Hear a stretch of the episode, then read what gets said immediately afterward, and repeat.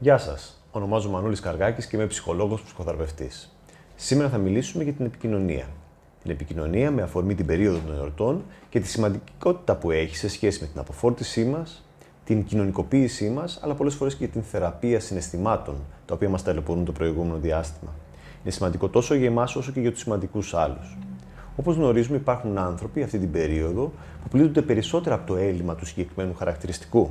Άνθρωποι μεγαλύτερης ηλικίας που λόγω της καθημερινότητάς μας δεν έχουμε το χρόνο να επικοινωνήσουμε, να αλληλεπιδράσουμε και να δώσουμε ένας στον άλλο τα συναισθήματα που μπορούμε να πάρουμε μια τέτοια σχέση.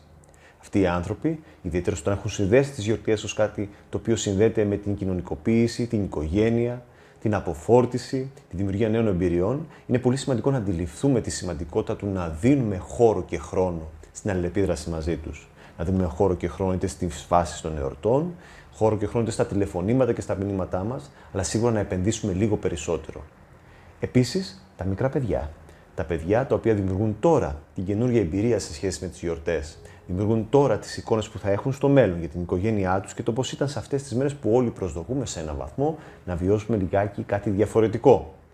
Τα παιδιά λοιπόν είναι πάρα πολύ σημαντικό να αντιληφθούμε ότι το να επενδύσουμε χρόνο να δημιουργήσουμε χώρο σε λεκτική και μη λεκτική επικοινωνία, που θα είναι η βάση για το εμπειρικό του συνέστημα στο μέλλον, είναι αυτά τα οποία έχουν και μεγαλύτερη ανάγκη, ίσως σχέση με τους ενήλικους, να πάρουν τα στοιχεία αυτά, τα ωφέλιμα μέσα από την επικοινωνία με τους γονείς από τα σημαντικά άλλα πρόσωπα.